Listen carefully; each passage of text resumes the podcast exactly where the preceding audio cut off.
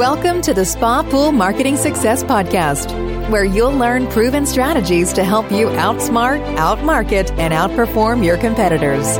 Every episode is jam packed with tips, tools, and tactics designed to drive more traffic, generate more leads, and increase sales. Now, here's your host, David Carlton. Welcome to today's podcast, where I'm going to talk about step two of the nine steps of internet marketing success for pool and spa dealers.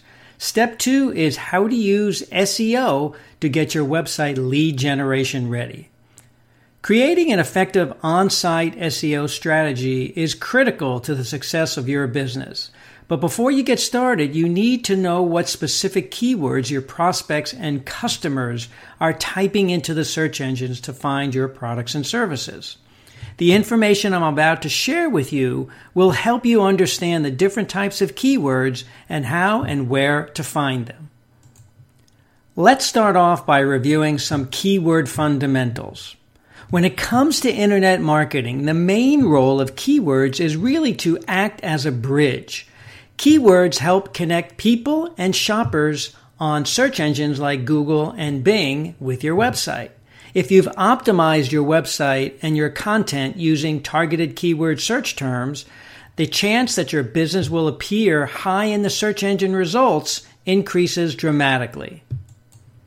Now, I like to separate and classify keywords into two categories research keywords and buying keywords.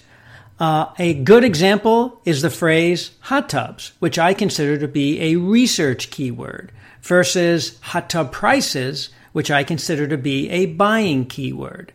Both keyword types show different intent by the user. The specific keyword or search term that a shopper types into a search engine gives you a good indication of purchase intent and or where they are in the customer journey, buying cycle, or sales funnel. A common keyword like hot tubs would normally be considered to be at the very top of the sales funnel. In most cases, these interested buyers are still researching hot tubs in general. But as you go further down the sales funnel, a keyword phrase like hot tub dealer has a different intent. At this stage, consumers may actually be looking for a local hot tub retail store. Contrast that with a phrase like hot tub sale Dallas, which clearly shows purchase intent. This keyword phrase not only indicates intent to purchase, but also states a geographic area. An even stronger purchase intent keyword phrase might be something like price of a Hot Spring Aria in Dallas. Now let's talk about long tail keywords. A long tail keyword is a search term or a keyword phrase that is usually three to seven words long. Generally speaking, the number of people searching for long tail keyword phrases is low, but the conversion rate is very high. Here's what SEMrush says about long tail keywords. Long tail keyword phrases are keywords with low monthly search volume but higher probability of conversion. And it's got a higher probability of conversion because it's generally more specific and much easier to understand in terms of purchase intent or what someone is typing in, as opposed to trying to guess what someone is looking for when they're typing in the word. So it's typically lower search volume, but it's also lower competition and cheaper cost per click or CPC as compared with other search word terms. In 2017, Google reported that nearly 15% of all searches were new and had never been searched before. So, once again, as SEMrush research says, long tail keywords typically have lower search volume, lower competition, and less cost per click when compared to other word searches. Now I want to talk about why you need to move beyond your basic keywords. In thinking through keywords, it makes sense to change your mindset a little bit. Remember, a solid keyword strategy involves far more than optimizing for a, key, a, single keyword like hot tubs. Dealers will often say to me, Why don't Dealers will often tell me, we don't need to do any SEO because we already show on the first page of Google for hot tubs. While this may be true, what about the hundreds of other long tail keyword phrases your buyers are searching for? Especially the conversational keyword phrases that didn't even exist a few years ago. Think in terms of voice search. Here's a good example. If you type in, for instance, hot tub Chicago in Google and look at the results. Now, when I did that, my search returned 35,500,000 results. This high number tells you something important. This specific, this specific keyword is a well searched phrase and pretty tough to try and rank on page one for.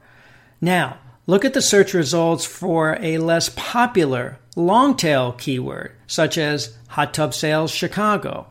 I came up with 16 million. Hot tub sales, hot tubs for sale in Chicago, 3.8 million results. Used spas Chicago, 8.3 million results, and hot tub dealer Chicago returned 29.5 million results.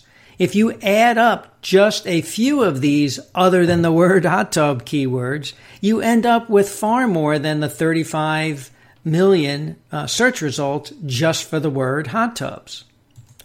So I'm not suggesting that you ignore the keyword such as hot tubs, just that you spend more time trying to rank for other equally as important keywords.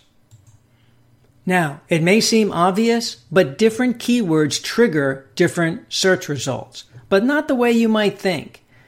In the same way that words we use in speech may have different meanings uh, depending on how they're used, different keywords return different types of search results.